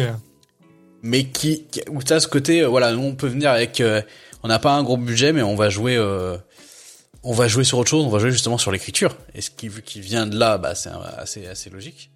Euh, en plus, ce qui est marrant, c'est qu'il fait jouer euh, Robert Downey Jr. et Val Kilmer, deux acteurs qui, comme lui, ont eu une grosse traversée du désert et qui vont un peu se relancer entre guillemets grâce à ça. pas que, mais bon, c'est la période où c'est un de ces trucs où ça marche bien. Voilà, on n'a pas un gros budget. Vas-y, je vais prendre des acteurs un peu, un peu, un peu dans une passe un peu compliquée. On va essayer de les remettre euh, au goût du jour et de s'en servir. Et le, le, le, pire, le pire dans tout ça, c'est que, euh, alors, euh, pour la petite histoire, Robert Downey Jr. Lui, quand on dit qu'il a eu une traversée du désert, c'est pas une petite. Hein. Le gars, euh, dans les années 90, il était partout. 80-90, il, était partout. Méga star. Et le gars, il s'est retrouvé tellement à prendre de la drogue qu'il a été littéralement chassé par la police dans les rues. Il faisait des, il y avait, pour, pour, pour, les gens qui, qui savent pas ça, là, si tu remets ça en contexte, là, ouais, le gars c'est Iron Man, mais dans les années 90, là, il y avait littéralement à la télé, pendant, euh, pendant les, les, infos, là, ils montraient des, des vidéos où ils, étaient, ils essayaient de le chasser. Euh, en voiture parce que le gars était euh, sous la coque il était allé en prison pour ça et tout ça il a été, il a été abandonné par, euh, Après, par, il a, Hollywood il, quoi. il a jamais vraiment arrêté de tourner en vrai mais euh... mais c'est de la merde hein. voilà voilà et, et c'est euh, donc Shane Black qui a décidé de lui donner ce rôle dans Kiss Kiss Bang Bang. Par contre, il lui a dit mais euh, t'arrêtes toutes tes conneries, euh, tu, tu te mets carré. Et c'est à cause de Kiss Kiss Bang Bang que euh, il a été casté dans euh, Iron Man en fait. Et ensuite, pour remercier euh, Shane Black, c'est grâce à ça que en fait Robert Downey Jr. a demandé à Marvel que ce soit lui qui écrive et qui réalise Iron Man 3. Donc, euh, enfin, ce, ce, film, Kiss Kiss Bang Bang, qui pour moi est un bijou, mais c'est un, film que j'adore. Déjà d'une parce que je suis désolé, mais Robert Downey Jr. et Val Kilmer, ils sont mais exceptionnels tous les deux dedans. Val Kilmer est incroyable dans ce film. Ouais. Euh, avant qu'il commence à perdre sa voix et tout ça là, il était mais juste exceptionnel. C'est un film qui malheureusement, bon, euh, un budget de 15 millions de dollars qui a, a fait euh, bah, pas grand chose en fait, qui a fait 15 millions de dollars de, de box-office. Donc euh, voilà. Euh, c'est un film qu'il a failli pas faire parce que tout le monde détestait son script, jusqu'à ce que finalement Joel Silver, une fois de plus, parce que Joel Silver a produit tous ses films, tous les films sur lesquels il a travaillé, lui a dit bon bah pour le bon vieux temps, je vais te donner 15 millions de dollars et on va retravailler. Ouais, j'ai pour ça qui traîne chez moi. Voilà, c'est tout là. Euh, et et c'est enfin c'est c'est impressionnant quoi. Le, ce film là aurait, aurait pas dû exister en fait juste parce que euh, Joel Silver l'aimait bien quoi. Donc c'est marrant parce que euh, c'est un film euh, je peux comprendre qu'on déteste ce film. Dans le sens où il est très il a très gimmicky. Ouais. Euh, J'explique parce que c'est pas un terme très français mais ouais. il a beaucoup de voix off, de de, de gimmicks de réalisation et de et surtout de de mec qui fait des, des qui casse le quatrième mur, qui fait ça peut être insupportable. J'avoue que il y a des moments où bon, ça me saoule un peu, surtout au début ou quand vraiment il fait le truc du ah euh, ouais, euh, vous voyez là, on a une fin heureuse comme dans les films alors que moi euh, je voulais vraiment pas qu'il y ait une fin heureuse à ce film et tout. Ouais. Ouais. C'est pas les moments où je trouve qu'il est le plus intéressant et drôle. Par contre, euh, il y a quand même il y a plein de phrases que les mecs vont prononcer entre euh, Val Kilmer et, et Robert Downey Jr. où tu vas être pris par surprise par le film. C'est tu fais oh putain le con. Alors bon, ça peut ça peut être un peu limite des fois sur ça. Mais ouais, il a une, une inventivité dans le Ouais. dans, dans les dans les dégueulasseries que peuvent sortir les, les personnages et encore une fois, euh, le personnage principal joué par Robert Downey Jr. donc euh, Harry Lockhart est un loser complètement paumé. C'est incroyable. Et- le mais je sais pas, il a il a une façon d'écrire les losers qui marche bien parce que il est c'est pas euh, il écrit pas de manière cliché.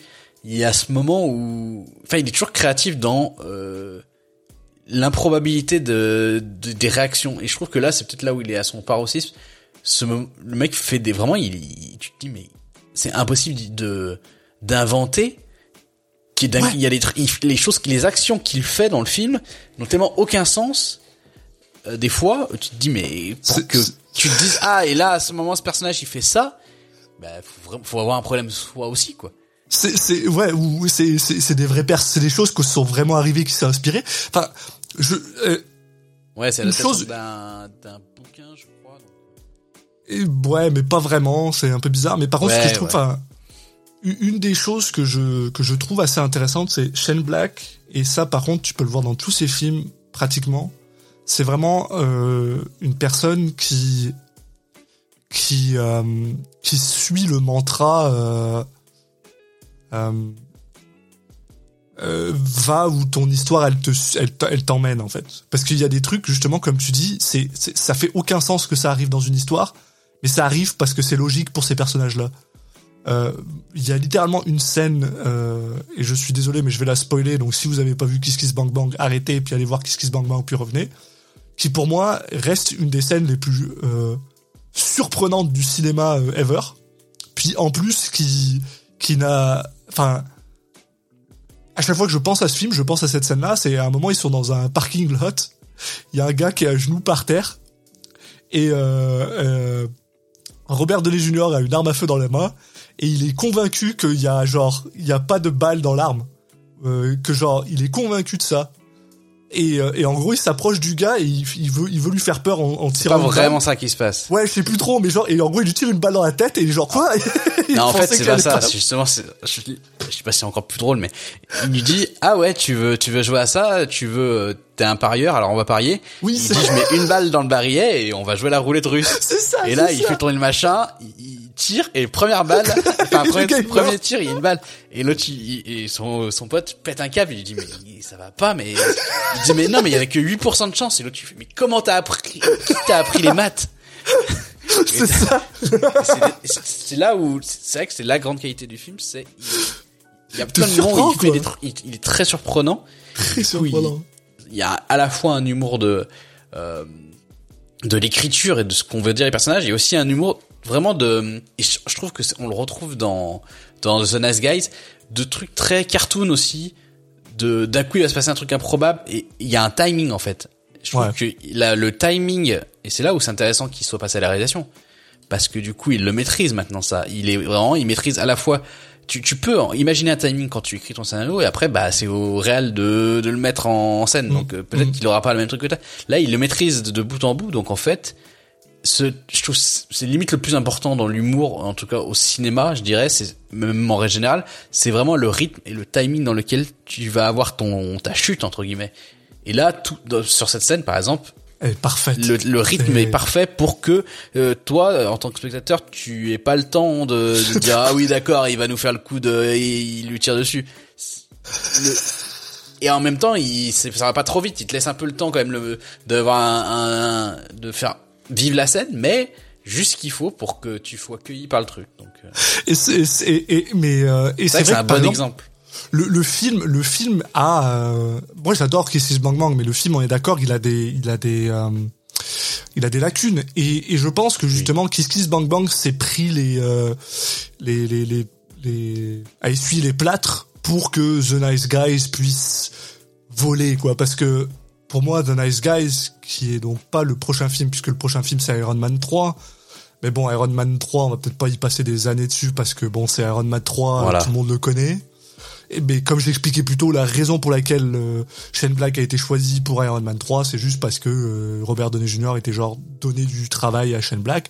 Mais oui, dans un là... sens, ça l'a sauvé aussi, hein, parce que que Kiss Kiss Bang Bang c'est en 2005, Iron Man 3 c'est en 2013, donc il n'était pas sorti de la traversée du désert encore. C'est ça, ça l'a sauvé parce que Shane Black, euh, on lui avait un peu dit, euh, bah voilà, parce que bon, euh, Joel Silver lui a dit, bah je te donne de l'argent, mais euh, bon, euh, ça a pas bien marché, donc je peux pas, je peux pas faire grand chose non plus pour toi. Là. Il retourne dans Iron Man, Iron Man 3 qui est quand même toujours à l'instant où on parle le 15e film le plus euh, qui, a, rapporté le plus d'argent au monde. Bon, bah ça te réouvre des portes. Et là derrière, bah il a fait ce que moi je considère être son euh, meilleur film. Oui. s'appelle The Nice Guys, qui est réalisé donc et écrit par Shane Black avec notre ami Russell Crowe et euh, Ryan Gosling qui sont mais d'une et qui sont mais qui sont juste incroyables. Bah, ça, ça, permet de dire, de redire, notamment avant de rentrer plus précisément dans Asgay, que je pense que dans tous les films de Shane Black, à chaque fois, tu te dis, c'est la meilleure version de ces acteurs dans un rôle un peu comique. C'est incroyable. Ouais, la révélation de Ryan Gosling en le talent comique de Ryan Gosling dans ce film et Russell Crowe bien sûr, mais dans un style ouais, mais dans un style différent, tu vois ce que je veux dire. Ouais, mais mais c'est juste mais c'est pareil, c'est juste que Russell c'est c'est fou parce que bon, à cette époque-là, on est on est en 2016. Russell Crowe, c'est c'est quoi? C'est c'est presque 30 ans de carrière? Et 30 ans de carrière à des des des euh, des détectives euh, torturés, euh, le, le, gars dans Gladiator, enfin tu sais des des personnages qui ont de la gravitation possible. Un peu plus compliqué de sa carrière quoi. Oh mais mais tu sais euh, des, des c'est des personnages de avec une, un immense pathos. Et là-dedans il est il est bon il joue encore quand même le le, muscle quoi. Mais il est un peu vulnérable il est un bah, peu il joue vraiment le rôle de Val Kilmer dans oui dans Kiss Kiss Bang Bang. mais voilà et, Ryan Gosling je trouve qu'il a un peu ce côté euh, clownet euh, dirigé par les frères Cohen ah, 100%. Euh, et, et, et, même là, justement, en termes de direction d'acteur, les, les, les, les, frères Cohen, je pense que bon, ça se pose là. Quoi. Puis une fois de plus, 2016, 2016 euh, Ryan Gosling, c'est euh, le Notebook, c'est euh, c'est Only God Forgives de de comment il s'appelle de merde. Oui, Nick Refn. De, de, de, de Nicolas Refn, ouais, t'as raison. Drive de Nicolas Refn, euh, Credit Stupid Love, donc t'as vraiment ce côté, soit c'est un, Après, un homme à femme, soit c'est le gars stoïque qui parle il pas. Il sort de The Big Short aussi. Ouais, mais même dans The Big Short, il est, il est, ouais, ouais il est très très con. C'est vrai que t'as raison, il est très très con dans The Big mais Short. Mais je suis pas, je pense pas que, vu, qu'ils sont vraiment rapprochés les films. C'est peut-être fait en tournant en même temps. Ouais, voilà. Mais ce que je veux dire, c'est, c'est marrant quand même qu'ils sont un peu collés. Hein. Mais, mais alors, mais alors, et puis pareil, euh, The Nice Guys, comme Kiss Kiss Bang Bang, a une scène que je me souviendrai, mais jusqu'à la fin de ma vie, et que et que mais que tu t'y attends mais zéro. Une fois de plus je vais spoiler The Nice Guys. Allez voir The Nice Guys avant de d'écouter plus si vous avez envie de voir ça. Mais c'est juste au milieu du film au milieu du film là t'as euh, Ryan Gosling qui veut s'introduire dans un dans un comment t'appelles ça un, un warehouse un euh, merde un, un entrepôt un entrepôt et donc pour rentrer il va péter une vitre dans une, dans une porte et donc il pète la vitre avec sa main et en fait, il se coupe. Et le mec, il, commence à juste en mettant un coup de poing dans la vis, quoi. il se coupe comme s'il venait de se, enfin, se coupe euh, son son artère euh, au poignet. Et du coup, il y a son sang qui commence à couler. Et il se retrouve à l'hôpital. T'es juste genre, mais c'est qu'est-ce qui vient de se passer? C'est des trucs que t'as vu mais des milliers de fois. Un gars qui voit une gars qui pète une vitre en doigt avec ça, et puis le gars, le gars il se retrouve à l'hôpital. Les gens ils pensent qu'il a essayé de se suicider. Enfin, c'est que et pour tout le reste du film, il se retrouve avec un plâtre pour sa main et c'est juste, mais c'est n'importe quoi. Et il y a tellement de, de, et, en plus c'est drôle parce que je trouve, je trouve que Shane Black, il est très euh, auto, euh, il se fout pas mal de sa gueule un petit peu aussi. Parce que justement, après avoir fait des gars qui sont très machos, qui sont très machin, il fait des gars qui... Euh, enfin, la scène de l'ascenseur, elle est exceptionnelle, quoi. Où, bon, on continue, t'as une scène où en fait ils sont dans un ascenseur, ils vont au cinquième étage pour sauver une femme, qui a été enlevé. Ils arrivent là-bas et en fait il y a un assassin joué par Matt Boomer qui est mais et il le joue mais d'une manière mais exceptionnelle qui est en train de de d'abattre absolument tout le monde et du coup quand il voit que les gars sont en train de se faire tuer dans le truc ben il referme l'ascenseur et ils descendent et ils se barrent et t'es juste genre c'est le, le complet opposé de genre bah, du, du, du, du type de d'archétype que Shane Black écrit quoi il est mais ah mais ce film, c'est c'est une pépite. Ouais, il y a trop de scènes qui sont comme ça. Euh... De pépite quoi. C'est un film que tu vois là, j'ai envie juste de le revoir alors que je le revois tous les ans. Je l'ai revu il y a, je l'ai revu il y a ouais il y a six mois, j'ai envie de le revoir. Puis en plus, il, est le 23h20 et c'est pas impossible que, Que à la fin de l'enregistrement, je me lance dedans. Non, puis après il y a il y a il y a aussi un truc qui peut énerver le personnage de la fille Ouais. Euh, laquelle? La, la fille de la fille de, de Ryan Gosling? de Ryan Gosling qui Oui, bah. est beaucoup trop intelligente pour son âge, etc. c'est drôle, qui on en parlait plus tôt. un truc qu'on a dans, pratiquement tout le temps. Les enfants sont toujours plus intelligents que ce qu'ils devraient. Mais je sais pas, ça me... Ok. Alors, alors, c'est- assez drôle parce que justement on en parlait plus tôt que euh, avant il faisait deux films, mais en fait The Nice Guys c'est le c'est le Ouais. c'est la la concentration des deux. C'est ça parce que t'as voilà t'as donc t'as le t'as le cop buddy avec les deux gars, mais en même temps t'as cette fille qui est euh, beaucoup plus intelligente que son père. Mais en même temps c'est assez drôle parce que euh, t'as un peu ce côté c'est vrai que euh, généralement les enfants qui sont obligés de elle est obligée de grandir plus vite. Elle est émotionnellement plus ouverte parce que en fait Ouais, son mais- père a perdu sa sa, Oui, sa mère est morte et son Elle père sort est des un- punchlines à chaque phrase. Ah oui, non mais ça par contre oui, voilà, elle est très très drôle. Après, a des moments Euh. très drôles, mais c'est vrai que, bon, voilà, si je devais dire un défaut, entre guillemets, au film, Oui. là, parce que, c'est, il y a un peu ce côté, euh, ah, je me, regardez, je me moque d'un truc, oui, mais tu le fais quand même, donc, euh, change Et- rien, quoi. Et je suis Mais désolé, non, ouais. mais c'est aussi le meilleur rôle de Jack Kilmer euh, jamais euh, jamais fait. Le fils de Val Kilmer hein, qui a Après, joué en dans- vrai, ça va, sa carrière, quand même. Ah oui, non mais moi j'adore j'adore Jack Kilmer, hein, Lord of Chaos, euh, incroyable. Et voilà. Mais, mais Chet, Chet dans The Nice Guys, je suis désolé. c'est un rôle incroyable. Mais en plus c'est ça qui est drôle, c'est c'est un film euh, euh, euh, qui pour une fois n'a pas été euh, produit. Ah si, non si, qui a bien sûr été produit par Joel Silver une fois de plus, hein. Euh, voilà. Euh, et on a le droit, mais à une brochette d'acteurs euh, exceptionnels, quoi. Margaret Qualley, euh, Kim Basinger, on a le droit au meilleur Kiss David. C'est le, c'est le plus Kiss David que, que Kiss David et jamais Kiss Davidé, mais Après, incroyable. C'est dès que tu l'as, t'es content quoi. Enfin, euh, c'est c'est un film qui bon voilà. Je pense que si on vous a pas assez donné envie de le voir, euh, Non, mais, allez le voir quoi. Enfin, c'est vrai que moi, c'est très largement mon, mon Shane Black préféré. Puis, puis c'est aussi un film qui a, qui a un côté que, je- que, que j'aime beaucoup, et, et, et on en parlait un peu plus tôt, c'est que c'est un film qui se passe dans les années 60, 70, en fait, euh, à Los Angeles.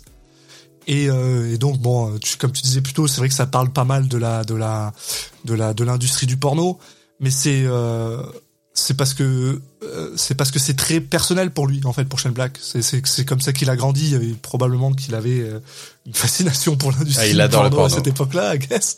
Mais du coup il y a il y a une bienveillance en fait. C'est c'est quelqu'un qui qui qui qui qui ouais il y a une bienveillance à propos de de ces moments-là. Et c'est un peu euh, c'est un peu avec des des lunettes teintées tu sais c'est mais c'est je sais pas, je sais pas comment expliquer. C'est, c'est vraiment, c'est un peu comme quand euh, Francis Ford Coppola faisait des films des années 50. Bah, le, le, le, merde, le, parrain quoi, euh, qui, faisait des films. Bah, voilà, c'est les années 50 parce que les années 50 c'est, c'est, c'est son enfance. Et je sais pas pourquoi il y a, y y a quelque chose avec euh, quand les gens font des films euh, basés sur leurs enfances qui, qui généralement euh, te donne l'impression que c'est ouais bah, un peu plus personnel tout simplement c'est logique ça l'est donc euh, c'est un, film qui est super intéressant et ne serait-ce que pour le je suis désolé mais Ryan Gosling dans The Nice Guy c'est un des hommes qui a le plus la classe que j'ai vu de ma vie quoi il a une classe mais qui est genre c'est incroyable quoi avec sa petite moustache son, son costume bleu un exceptionnel mais voilà Mais moi, je pense que c'est un de mes films préférés, euh, peut-être ever, alors du coup. hein. C'est c'est c'est Pas sincèrement dans, je dirais pas dans le top 10, mais franchement, euh, c'est un, un, de de mes mes plus films grands plaisirs de visionnage, quoi. C'est un de mes films préférés des dix dernières années pour moi. Je veux dire, il est sorti en 2016 et euh, et ouais, pour moi c'est un c'est c'est un des un des meilleurs films qui est sorti des, dans les années 2000 en fait, pas de de cette décade quoi, enfin de cette Ouais, non, de, cette de, de année ce- 2010, quoi. de ce siècle quoi, ouais. ouais. Donc Ouais, ouais, euh, oh ouais. et puis et puis la claque quoi. Enfin moi je me souviens euh, quand je l'ai vu la première fois, je m'a- je m'attendais pas à grand chose parce que j'étais genre bon allez euh, Shane Black, moi j'aime bien Shane Black, mais je m'attendais pas à Ouais, je- un truc incroyable. Puis je suis sorti de là, j'étais genre, j'en pouvais plus, quoi. J'étais mort de rire, quoi. C'est, qu'est-ce que je viens de voir, quoi. Et j'étais content. donc, euh, donc voilà quoi. Et malheureusement, on, Et on douche enchaîne, froide. on enchaîne avec la douche froide, voilà. On a parlé de L'arme fatale qui est son premier film et son mieux noté. Et bah là, euh, The Predator qui est son dernier film et son moins bien noté. C'est Euh, c'est quand avait même parlé un hein. petit peu en, on avait dans l'épisode pilote de euh, des fois ça va être dans ce sens-là, des fois ça va être dans l'autre et on pourra Ouais. voir et tout. Là, est-ce que ça veut dire quelque chose? Probablement pas parce qu'on par- on a parlé de The Last qui est son autre film préféré qui est juste avant, deux ans avant. Oui. Mais effectivement, The Predator, c'est complicado. Je sais Alors- pas à quel point c'est un truc de commande, etc. C'est bon, c'est très clairement un truc de commande. hein. Déjà, euh, qu'ils soient allés voir euh, Shane Black et Fred Decker, hein, puisque Fred Decker a écrit euh, aussi. euh, donc les gars, ils sont vraiment allés le voir, quoi, en mode euh, s'il vous plaît, euh, faites-nous. euh. Mais le, pire dans tout ça, c'est que c'est un, c'est un film qui a un budget donc de 90 millions de dollars, qui a rapporté 160 millions. Donc c'est pas un, c'est pas un échec, quoi. Non, mais Euh, son budget, je trouve que le film, il y a des moments où il crache son budget, mais Il sur trucs- le- mais le tout en ayant- beau, hein. oh, en fait, tu vois l'argent ouais. et en même temps, tu te dis mais vous avez, vous avez pas un directeur artistique qui, a- qui aurait pu bosser sur le film? Non, mais l'argent, il est juste parti euh, dans Keegan Michael Kay, Sterling K. Brown et Olivia Non, mais hein. tu non, mais il y a des moments où tu vois qu'ils ont mis de l'argent dans la 3D, des machins comme ça, mais en même temps, le film a aucun style. Ouais. Ah non, c'est ça. euh, c'est pour ça que c'est étonnant parce qu'au final, euh, alors, bah en fait, en fait, c'est pas vrai. C'est- assez drôle parce que, euh, comme on disait, Shane Black, il est énormément inspiré d'un point de vue réalisateur des gens avec qui il a travaillé. Donc forcément, quand il fait des films qui sont des films noirs euh, avec euh, un- du pulp et machin, il va s'inspirer de Richard Donner, il va s'inspirer de, il va s'inspirer de Richard Donner parce que c'est pas mal juste ça qui est voilà. Euh, parce que parce que The Last Guy c'est un film de Richard Donner, hein, faut pas le, faut- c'est tout. Mais par contre pour ces blockbusters, euh, ben je sais pas de qui ils Je s'inspirent, mais ouais. ils sont ils sont un peu insipides. Je suis désolé, mais Iron Man 3 c'est pas pour moi c'est c'est pas un, film de Shane Black. Bah c'est un film de Shane Black, c'est un blockbuster de Shane Black. Et Et, encore, The Predator c'est un blockbuster de Shane Black aussi quoi. Iron Man 3 est infiniment meilleur que The Predator. Ah, Infiniment. Mais, Tu sais que, mais, bah- mais je pense que c'est aussi le, le scénario qui fait que The Predator il est pas incroyable. hein. Finalement, The Preda- au final, The Predator, c'est un des premiers que j'ai vu là en préparant les, les, les, les Mhm. podcasts. Et je me suis dit, mais, attends, mais pourquoi on parle de Shane Black en fait? Qui ça vaut le coup de parler? Je sais pas, j'ai eu un moment de, attends, mais Ouais, ouais, Shane ouais. Black c'est ça, mais attends, mais, pff, mais non, mais attends, on va pas parler de- d'un mec qui fait des, des séries B complètement. Ah voilà, C'est- c'est c'est- dans sa carrière. Mais c'est très très mauvais. Enfin, je, c'est une, c'est pratiquement impossible de deviner que c'est lui derrière. On dirait vraiment un film de, mais c'est Alors- terrible parce qu'on dirait un film de direct to vidéo. Comme tu en as des millions, quoi. À part que tu vois qu'il y a un peu de fric. Mais waouh! Oh mon dieu, le, le côté, on a un- une bande de, de, de soldats euh, qui ont un peu tout chacun une, la petite particularité, qui vont s'envoyer des vannes bien nulles, qui, vraiment, on reconnaît pas du tout, euh, l'écriture de Shane Black, quoi. euh. Dans un scénario qui n'a aucun sens, les scènes, les scènes d'action sont, sont pas très bien réalisées. Euh, J'imagine que, c'est- en final, dans ses films précédents, Shane Black, il, il masquait peut-être, euh, qu'il avait pas la, la, les qualités de réalisation euh, de scènes d'action pures euh, si poussées que ça, en en mettant pas tant que ça, ou, ou des scènes d'action qui étaient pas des scènes d'action de blockbuster en fait. Ouais, ben, Là, ça essaye de faire des scènes d'action de blockbuster, mais pff, c'est- là que tu vois parce que euh, pour, pour les gens qui savent pas forcément, euh, quand t'es embauché par Marvel, quand t'es embauché par Marvel, on va te on te donne un, un réalisateur de, de scènes d'action. C'est pour ça que toutes les scènes d'action dans les films Marvel se ressemblent tous. C'est pas qu'elles sont réalisées par les mêmes gars en fait. C'est-à-dire que si t'es pas capable de faire la- la- l'action toi-même, ils vont trouver quelqu'un pour les faire. Et donc Iron Man 3 il marche parce que Shane Black était juste genre ben moi j'ai cette idée pour un set piece, genre quand euh, sa, sa maison se fait détruire, ça a de la gueule entre guillemets comme un film Marvel quoi parce que c'est réalisé par quelqu'un d'autre que Shane Black. Là c'était pas le cas et malheureusement il a peut-être pas appris tout ce qu'il avait besoin d'apprendre sur euh, Iron Man 3, on est d'accord. Après, euh, je dirais que Shane Black, tu le reconnais dans son scénario, dans, enfin dans la manière dont il écrit certains personnages, sauf que les blagues sont nulles, et ça c'est un problème. Sauf Sterling K. Brown, qui est toujours un plaisir à voir euh, à l'écran.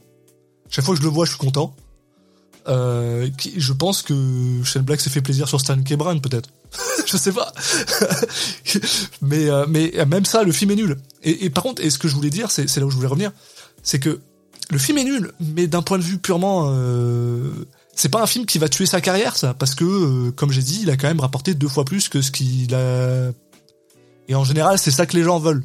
Si tu rapportes deux fois plus. Oui, oui, bien sûr. Hein, pour, pour avoir du, du boulot, en tout cas, voilà. Voilà. Mais c'est vrai que quand, tu vois ce film, tu te dis, mais j'ai pas envie de voir un autre film de ce mec, quoi. C'est, c'est dur, hein. Surtout, euh, surtout, et puis je suis désolé, alors, The Predator. Je pensais pas que c'était si mauvais, en vrai. Predator, c'est une franchise qui a eu, euh, qui a eu très oh, peu de ça n'a aucun sens avec la, la franchise. Oh, moi, j'aime, j'aime pas trop le premier non plus, mais alors, j'adore le premier. Je suis un immense fan de, de Prey. Ouais, j'ai pas vu, il paraît que c'est bien. Incroyable. Alors, pour la petite histoire, super drôle, super drôle. Euh, j'ai vu Prey au cinéma. Alors, c'est un film qui est sorti euh, sur Disney Plus hein, à la base. Il a pas eu une, il a pas eu un, une sortie au cinéma, ce qui est un crime pour ce film, pour être honnête. Je l'ai vu au cinéma pour la simple et bonne raison. aussi. Pour la simple et bonne raison que, en fait, il y a eu et, mais ça me fait délirer. Il y a eu une, une projection privée, bah privée euh, dans une salle de cinéma où tu pouvais quand même payer euh, pour avoir ta place là, mais privée pour un acteur canadien qui est montréalais. Le gars, il est cinq minutes dans le film et il meurt. Mais ils ont fait une espèce de... Il a demandé à Disney Plus s'il pouvait faire une projection privée. Et les gars, ils ont dit ok. et du coup, je me suis retrouvé là à avoir des places avec ce gars-là. Et les mecs, ils ont fait genre, ça m'a tellement fait rire parce que le mec arrive et en gros, tu sais, il est arrivé en mode, je suis une star. Regardez-moi dans le film, je suis une star, machin. C'était super. Mais tu sais, euh, euh, il se foutait de sa gueule, il se foutait de sa propre gueule. C'était pas genre il est, euh, pas genre le gars il a le melon, mais c'était tellement drôle. Et genre quand il était à l'écran, tout le monde s'est mis genre à applaudir. c'était genre, c'était hilarant. Mais le film est objectivement très très bon et c'est ça qui est drôle. Parce qu'au final, euh, Predator comme franchise, il y a le premier qui est, moi j'adore, mais il y a des gens qui aiment pas et c'est correct. Puis c'est tout. Tous les autres films sont pas mal à chier. Alien versus Predator, c'est nul. donc pour être bien honnête avec toi, le Predator, c'est pas le pire. Mais c'est pas bon non plus, quoi. Enfin, c'est... C'est euh... Predators, ouais, était pas si mal en fait avec le. Franchement, je sais pas si c'est pas le pire quoi. Enfin, non, euh, Predator 2 est pire, mais euh, ouais, Alien versus Predator, c'est dégueulasse ça aussi. Oui, euh, mais tu sais que je crois que le premier film Predator que j'ai vu de ma vie, c'est Alien versus Predator. Ah ouais, ben alors. Euh... J'étais allé voir ça aussi, et, je me demande si c'est pas le premier film Alien que j'ai vu aussi quoi. C'est triste. non, mais tu sais, c'était à l'époque où où on allait voir des films un peu au hasard, quoi. Ouais. J'avais vu euh, Terminator 3, je pense. Et celui-là, on allait totalement au hasard, mais on me disait, mais... suis... Non, non, j'exagère peut-être un peu. Je sais plus en quelle année c'est, Alien vs Predator. 2004. Ouais, bon, ouais. je sais plus. Ah, mais c'est... J'avais 14 ans. Ah, je sais pas, je sais pas, c'est possible. En tout cas, c'était vraiment la 14 ans, c'est vraiment les l'âge où j'allais on allait au cinéma vraiment totalement au hasard. Ouais. Bah souvent ça marchait pas quoi. Euh... Ouais, ouais, ouais. Que dire de plus euh, euh, C'est bizarre parce que bon, on est censé en parler un, un peu, j'allais dire en profondeur, bon peut-être pas, mais ça fait partie des, des deux films qu'on a s'est engagé à, Ouais, mais on n'a pas tant parlé que ça de l'arme fatale. Hein. Oh, non, je veux dire, pas en profondeur, on n'est pas rentré dans son, dans son plat. Non, mais en fait, Predator, le truc, c'est c'est tellement un cliché de ce genre de film que c'est dur d'en dire beaucoup, quoi. C'est, c'est très très drôle parce que c'est vraiment tout ce que, tu sais, c'est ce qu'on disait plus tôt, là. C'est Shane Black qui fait deux films. Puis Predator, c'est vraiment, il est allé all in dans sa dans le deuxième film là puisque en fait ça raconte l'histoire d'un marine euh, ou d'un sniper euh, euh, qui se fait attaquer par un prédateur en, au Mexique et en fait il envoie il, il, récupère des morceaux de technologie du prédateur et il les envoie en fait dans une boîte postale aux États-Unis. En plus l'histoire elle est elle est à la fois simple et incompréhensible. Ah, et en gros quand il, il oublie de payer sa boîte postale, c'est son fils qui récupère le truc et en fait son fils il est autiste et il est capable d'utiliser la, technologie des, des aliens euh, en deux minutes quoi. Puis t'es genre. Puis euh, rien contre les contre les gens autistes, c'est c'est correct, mais c'est juste qu'il y a un moment, euh, faut arrêter de Rain Man, c'est pas drôle quoi. Enfin, faut y arrêter. C'est enfin, c'est bien. C'est c'est des gens normaux, c'est des gens comme tout le monde. Ils sont pas forcément automatiquement hy- hyper Oui, intelligents le, quoi. le C'est côté de montrer toujours cet aspect-là. euh, Oui voilà, c'est pour- ça. Comme pour dire, euh, bah ça c'est les bons et il y a les bons et les mauvais autistes. C'est ça, c'est euh, ah oui, mais ils sont ils sont bizarres, mais par contre ils sont super intelligents, donc euh, ils ont une valeur, mais c'est mais arrêtez quoi, enfin c'est super chiant quoi. Et Mais en, en dehors de ça, le côté euh, euh, pff, ah, le père qui voit pas trop son fils, mais euh, ouais, qui va se, je sais pas, se rapprocher de lui parce que euh, il sauve le monde.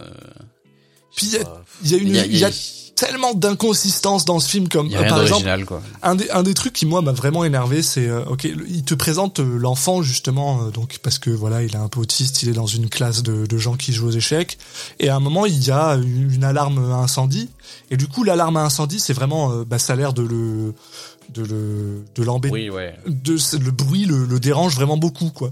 Et donc t'apprends dès le départ que le bruit c'est quelque chose qui le dérange énormément au point où il se retrouve genre recroquevillé sur le sol et machin. Et après par contre t'as son père qui tire une arme à feu à côté de son visage, mais là y a pas de problème. Là y a pas de souci. euh, L'enfant il court, il est il est pas. euh, Enfin t'es juste genre non sois consistant dans ce que tu fais. Après il se retrouve dans un vaisseau spatial qui fait plus de bruit que genre quatre avions euh, d'affilée, mais y a pas de problème non plus là. C'est genre hé les gars. euh, ça, ça c'est le genre de truc qui m'énerve vraiment beaucoup. Là. Si, tu, si tu veux faire un, un personnage, c'est correct, mais sois consistant. Surtout que on sait que Shane Black est capable de l'être et qu'il est capable de, de te surprendre avec des personnages qui sont un peu plus en profondeur que ce qu'on pense. Mais alors là, rien quoi. Le sniper, c'est un sniper. Merci, bonsoir. Ce que je sais faire, c'est tirer de loin. Ah ouais, le personnage principal entre guillemets, il est d'une. Quand tu Ah. quand tu compares à la profondeur que que peut avoir la profondeur et les aspérités que peut avoir ces autres personnages principaux, Ouais, c'est c'est ça. c'est juste le marine, le marine bon, euh, après, euh, tu sais, on s'entend, c'est ça, c'est toujours le, le problème hein, quand t'es dans quand quand t'écris pour une franchise. euh. moi, j'ai quand même l'impression que je suis d'accord, il y a probablement des faux pas qui ont été faits par Shane Black lui-même, mais j'ai aussi l'impression qu'il y a un petit peu de de studio derrière qui l'ont un peu emmerdé. Hein. ouais alors ouais, je sais pas. euh, Bah tu vois, envie de le faire. quand hein. tu vois presque qu'ils ont alors, ce qu'ils ont eu le droit de faire, mais je pense qu'il a été aidé par son par dès le début l'idée c'était de faire un film avec un, un scope un peu moins grand quoi. Ouais, ouais, ouais. Euh, en même temps, The Predator, franchement, j'ai l'impression que quand il est sorti, personne n'en a parlé et tout. Je sais pas qu'est-ce qu'ils imaginaient avec ce film. Alors, il a bien marché, donc euh, effectivement. Euh... Bon, je sais pas. Après, cette, cette franchise, euh, depuis le début, elle a un peu aucun sens dans, en tant que franchise, je parle. hein. Ouais, ouais, ouais. Ouais, c'est c'est juste très banal, quoi.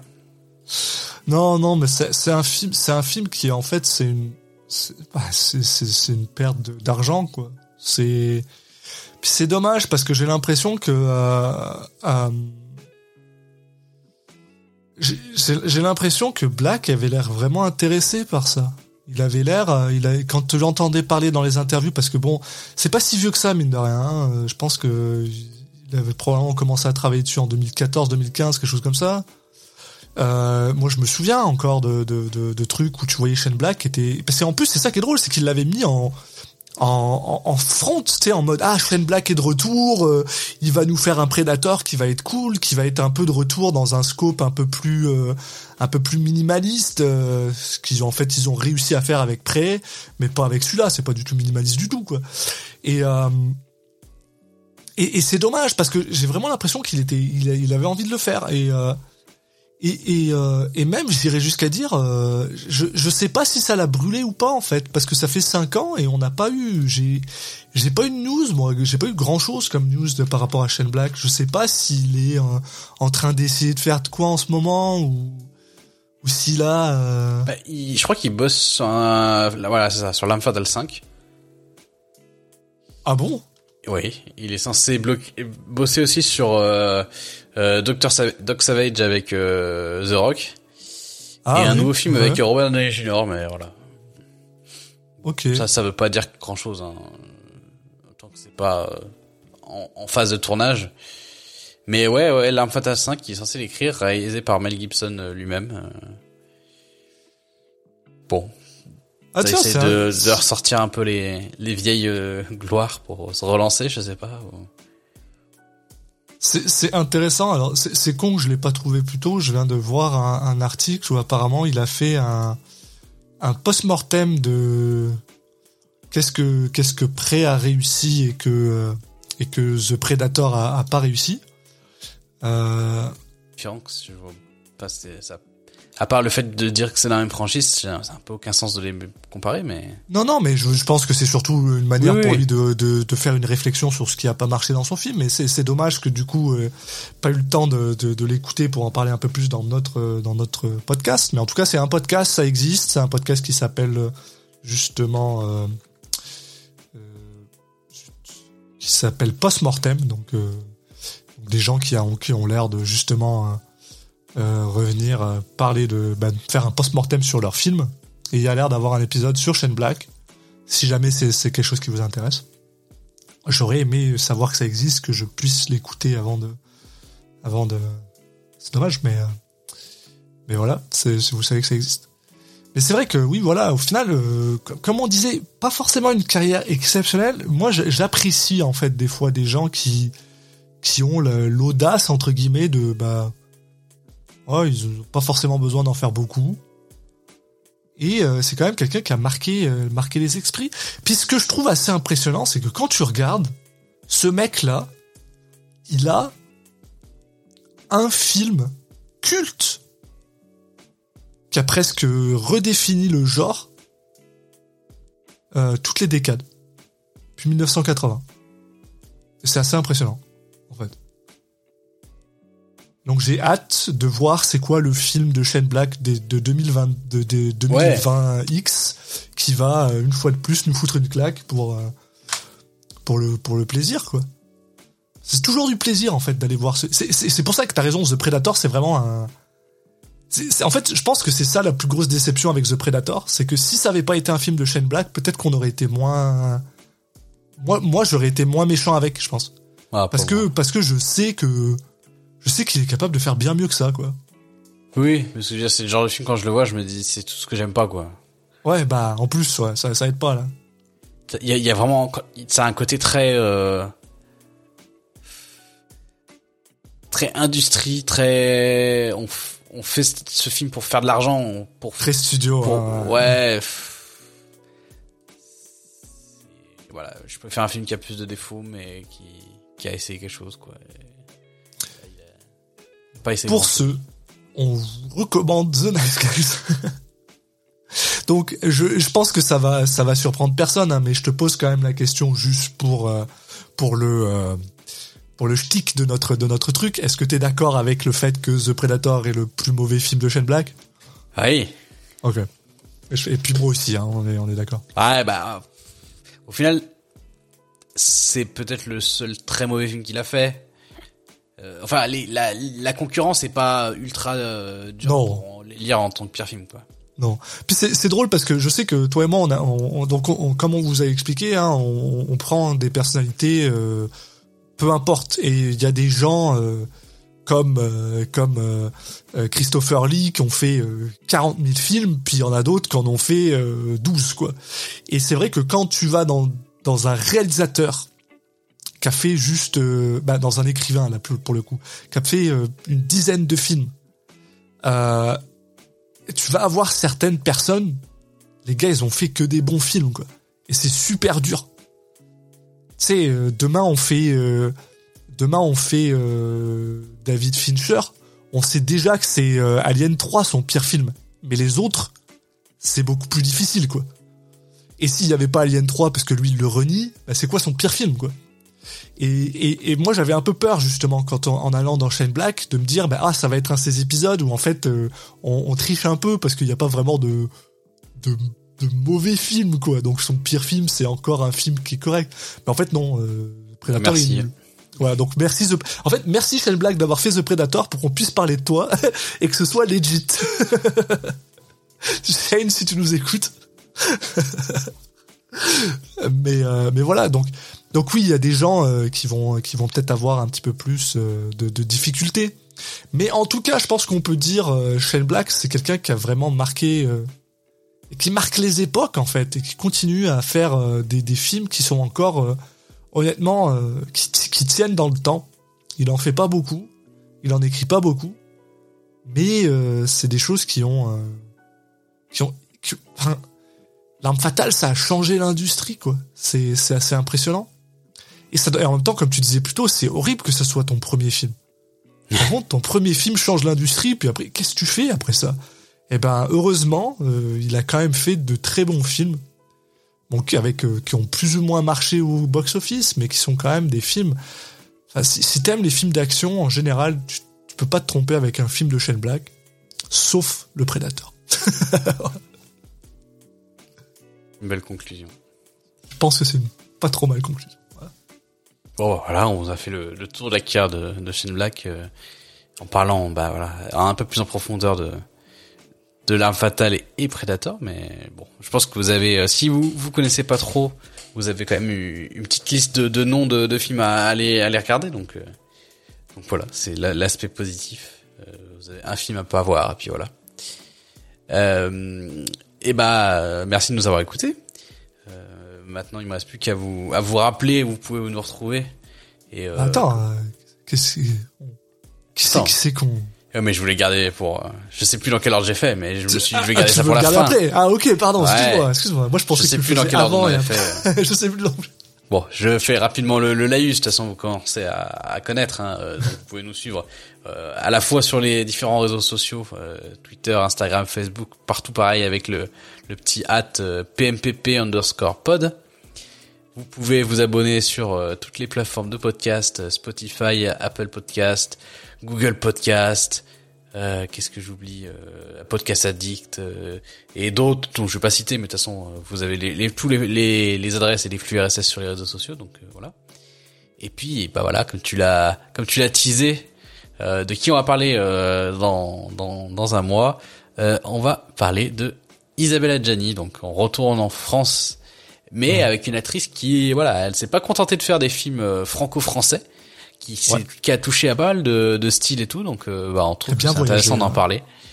Euh, qui a fait à la fois euh, des films euh, encore récemment et puis euh, puis même mais qui a commencé il y a un petit moment mine de rien donc euh, avec des des films qui, qui même des films de genre et tout donc euh, Et Voilà. une, une personnalité sincèrement euh, très intéressante et surtout euh, pas trop trop de films ça va. Voilà pas trop trop de films donc euh, donc si jamais vous voulez nous suivre vous aussi euh, pendant ce mois Voilà. euh, vous avez à attendre avant qu'on sorte un épisode sur Isabelle Adjani eh ben vous pouvez euh, donc euh, vous aussi écouter certains films d'Isabelle Adjani. Et ce que j'aimerais vous dire avant qu'on se quitte c'est que si jamais euh, hésitez vraiment pas à venir euh, ben, nous discuter nous parler sur Twitter et sur Instagram. Euh, si jamais vous avez en fait des gens que vous aimeriez qu'on fasse un épisode dessus, sauf Luc Besson, euh, n'hésitez pas à, euh, à venir nous en parler et on verra ce qu'on pourra faire. Voilà. voilà merci à tous et puis euh, à dans un mois pour euh, le prochain épisode sur Isabelle Adjani ciao À la prochaine tout le monde.